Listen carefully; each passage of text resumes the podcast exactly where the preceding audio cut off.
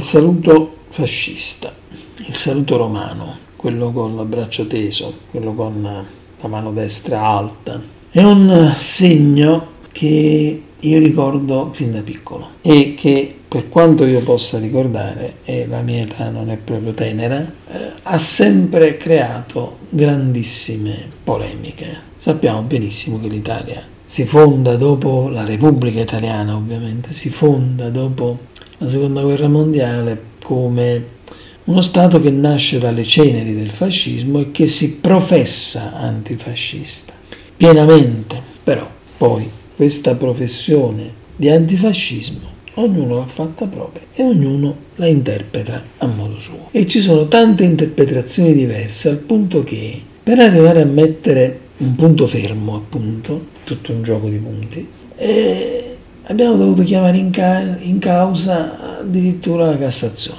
La Cassazione a sezioni unite, quindi roba di una certa importanza. Chiamata in causa per che cosa? Per tutta la polemica che è venuta fuori dalla commemorazione annuale, quindi una cosa che si fa ogni anno, quella di H. Larenzia. E dopo la commemorazione di quest'anno, poiché è venuta fuori quell'immagine dove c'erano queste, credo 200 persone più o meno, che tutte quante all'unisono gridavano e salutavano romanamente, si è, ci si è un attimo interrogati se questa cosa fosse cosa normale oppure ci trovassimo in presenza di un vero reato, reato di apologia del, del fascismo, tanto per intenderci.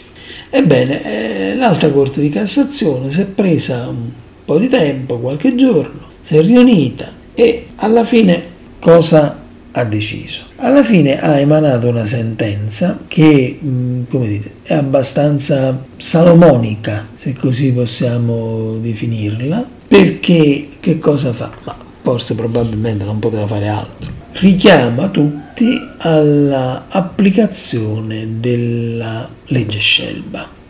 La legge Scelba è quella sull'apologia del fascismo che viene trattata proprio nell'articolo 5 di questa uh, legge stessa che più o meno dovrebbe recitare che chiunque partecipando a pubbliche relazioni con riunioni compia manifestazioni usuali del disciolto partito fascista ovvero di organizzazioni naziste è punito con la pena della reclusione sino a tre anni e con la multa da allora 200.000 a 500.000 lire. Chiaramente poi si fa la perequazione con l'euro il giudice nel pronunciare la condanna può disporre la privazione dei diritti previsti dall'articolo 28,2, numeri 1 e 2 del codice penale per un periodo di 5 anni.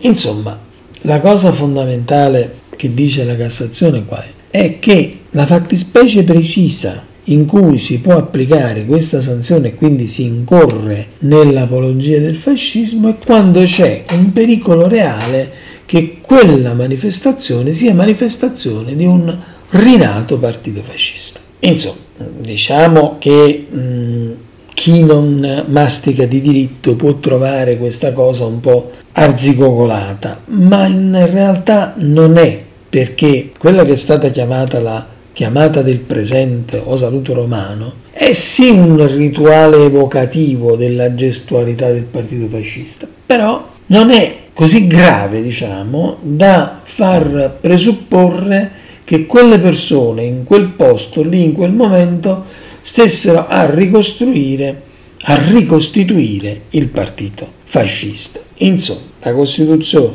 la legge Scelba e la successiva poi legge Mancino, che è l'altra che si occupa di, questa, di queste fattispecie, secondo la Cassazione sono molto, molto precise in quanto quel saluto non può essere, come dire, estemporaneo, ma deve eh, configurarsi proprio come manifestazione esteriore di organizzazioni, associazioni, movimenti, gruppi che hanno fra i loro scopi l'incitamento alla discriminazione, alla violenza per motivi razziali, etnici, religiosi, nazionali, quello che, che, eh, che sia. Quindi ovviamente la difesa di coloro che sono stati dire, chiamati in causa nell'ambito di H. Larenzia è, eh, è uscita trionfante da questa cosa perché dice, lì non c'è, ne, non, non, non c'è assolutamente questa, questa situazione. Era un semplice raduno al termine del quale si, essere, si, si è verificata insomma, questa, questa, questa situazione, ma ciò non vuol dire che lì si era nell'ambito di gruppi che stanno ricostituendo il partito fascista. Beh, questo è tutto vero, questo è tutto inoppugnabile da un punto di vista del diritto, quindi in punta di diritto, come si suol dire, nulla question, anzi, eh, una precisazione questa che magari ci fa capire qual è l'interpretazione che il legislatore voleva dare nel momento in cui ha emanato quella norma. Quelle norme poi, perché non è una sola, ma sono diverse. Però poi non esiste solo questo, esistono tante altre considerazioni che si devono, si devono fare. Cioè, permettere quelle manifestazioni significa comunque alimentare un uh, sentimento che di nobile e di alto non, non ha proprio nulla. E mentre si vietano tante manifestazioni, si è addirittura emanata adesso una normativa che punisce gravemente, molto gravemente, quello che è il reato di imbrattatura delle opere d'arte oppure il blocco stradale per i motivi ecologici. Cioè, da un lato si dà una stretta su quello che sono dire, alcuni diritti come anche quello di eh, manifestare. Poi può essere d'accordo o non essere d'accordo, come e per cosa si manifesta. Però diciamo che il diritto in sé dovrebbe essere in qualche maniera salvaguardato. E dall'altra si danno queste interpretazioni, dire, molto restrittive norma, di, di alcune altre normative che fanno un po' da contraltare perché non si capisce come si possa essere molto severi verso chi manifesta per il clima, molto poco severi verso chi manifesta col braccio teso. E ovviamente in questo vorrei anche un attimo dire che mi ha fatto sorridere quando ho visto l'intervista del ministro della cultura che in realtà cercava di rammentare a mo' di maestro verso lo scolaro al giornalista di turno che gli faceva la domanda che poi se vogliamo Europa, fascismo, nazismo e comunismo sono stati equiparati dalla, dall'Unione Europea. Beh, io credo che qui eh, si stia un attimo, come dire, uscendo fuori dal seminato. Il ministro della cultura che tanto ci tiene a trovare sempre più spazi per quella che lui ritiene come dire una corrente culturale che è stata molto denigrata eh, in Italia dove c'era questa supremazia della sinistra in tutti gli ambienti culturali. Poi però non si rende conto che con i suoi discorsi altro non fa che eh, avvalorare il mm, modus operandi di alcuni soggetti che poi in realtà così bene alla cultura non, non fanno.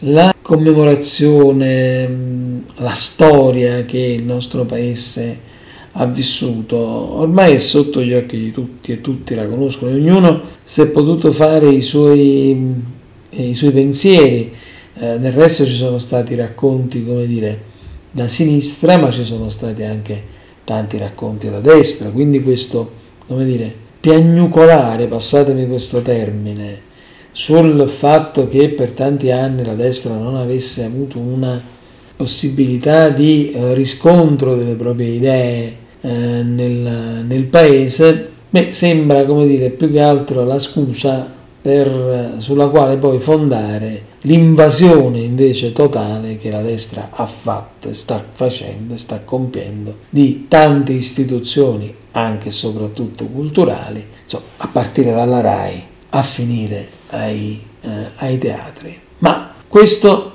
è solamente come dire un corollario. Eh, io sono altamente convinto che quel paragone che faceva il ministro della cultura sulla scorta della deliberazione dell'Unione Europea, che secondo me è totalmente sbagliata, perché non si possono mettere a confronto due ideologie così diverse se parliamo di ideologie e di filosofie. Se poi parliamo di applicazioni pratiche e eh, dittature che si sono, come dire, innestate sull'uno o sull'altro, questo è un altro discorso, ma l'Unione Europea dovrebbe essere in grado di fare un discorso più alto, meno terra-terra. E soprattutto poi so, questo fatto di vedere questa destra che oggi è al potere in Italia, che fino a ieri, quando era all'opposizione, attaccava un giorno sì e anche l'altro l'Unione Europea perché per carità di Dio insomma sono il